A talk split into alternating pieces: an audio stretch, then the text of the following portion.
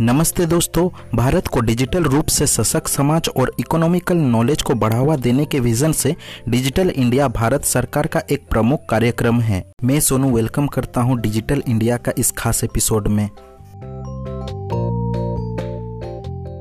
भारत में e governance की पहल ने 1990 के दशक के मध्य में सिटीजन सेंट्रिक सर्विसेज पर जोर देना शुरू कर दिया कुछ प्रमुख प्रोजेक्ट जैसे railway computerization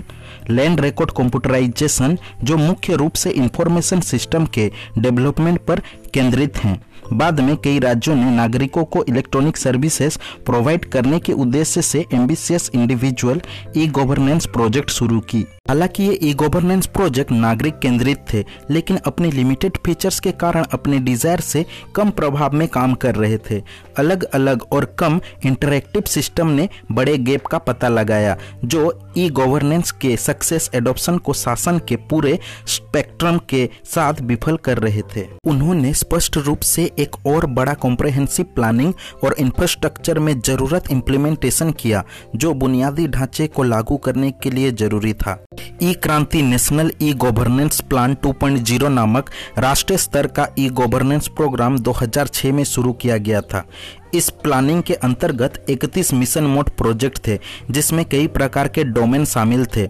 agriculture land record health education passport police court municipalities commercial taxes and treasuries थे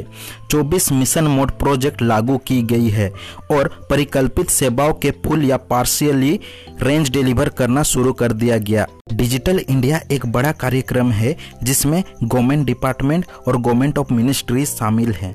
ये एक साथ large number of idea and thoughts को कलेक्ट करता है ताकि उनमें से सबको एक बड़े लक्ष्य के हिस्से के रूप में लागू किया जा सके डिजिटल इंडिया को electronics and information technology department द्वारा किया जा रहा है और सभी कोऑर्डिनेशन के साथ पूरी गवर्नमेंट द्वारा लागू किया गया है डिजिटल इंडिया का मेन एम तीन पिलर का ग्रोथ है first broadband highways second universal access to mobile connectivity Third, public internet access program. Fourth, reforming government through technology. Fifth, E-Kranti electronic delivery of services. Sixth, information for all. Seven, electronics manufacturing. Eight, IT for jobs and ninth early harvest programme इनमें से सभी project अपने आप में digital programme हैं और कई ministries and department में कटौती करता है मुझे पूरा सुनने के लिए तहे दिल से थैंक यू और इसे अपने फ्रेंड्स में जरूर शेयर करें तब तक सुनते रहिए सीखते रहिए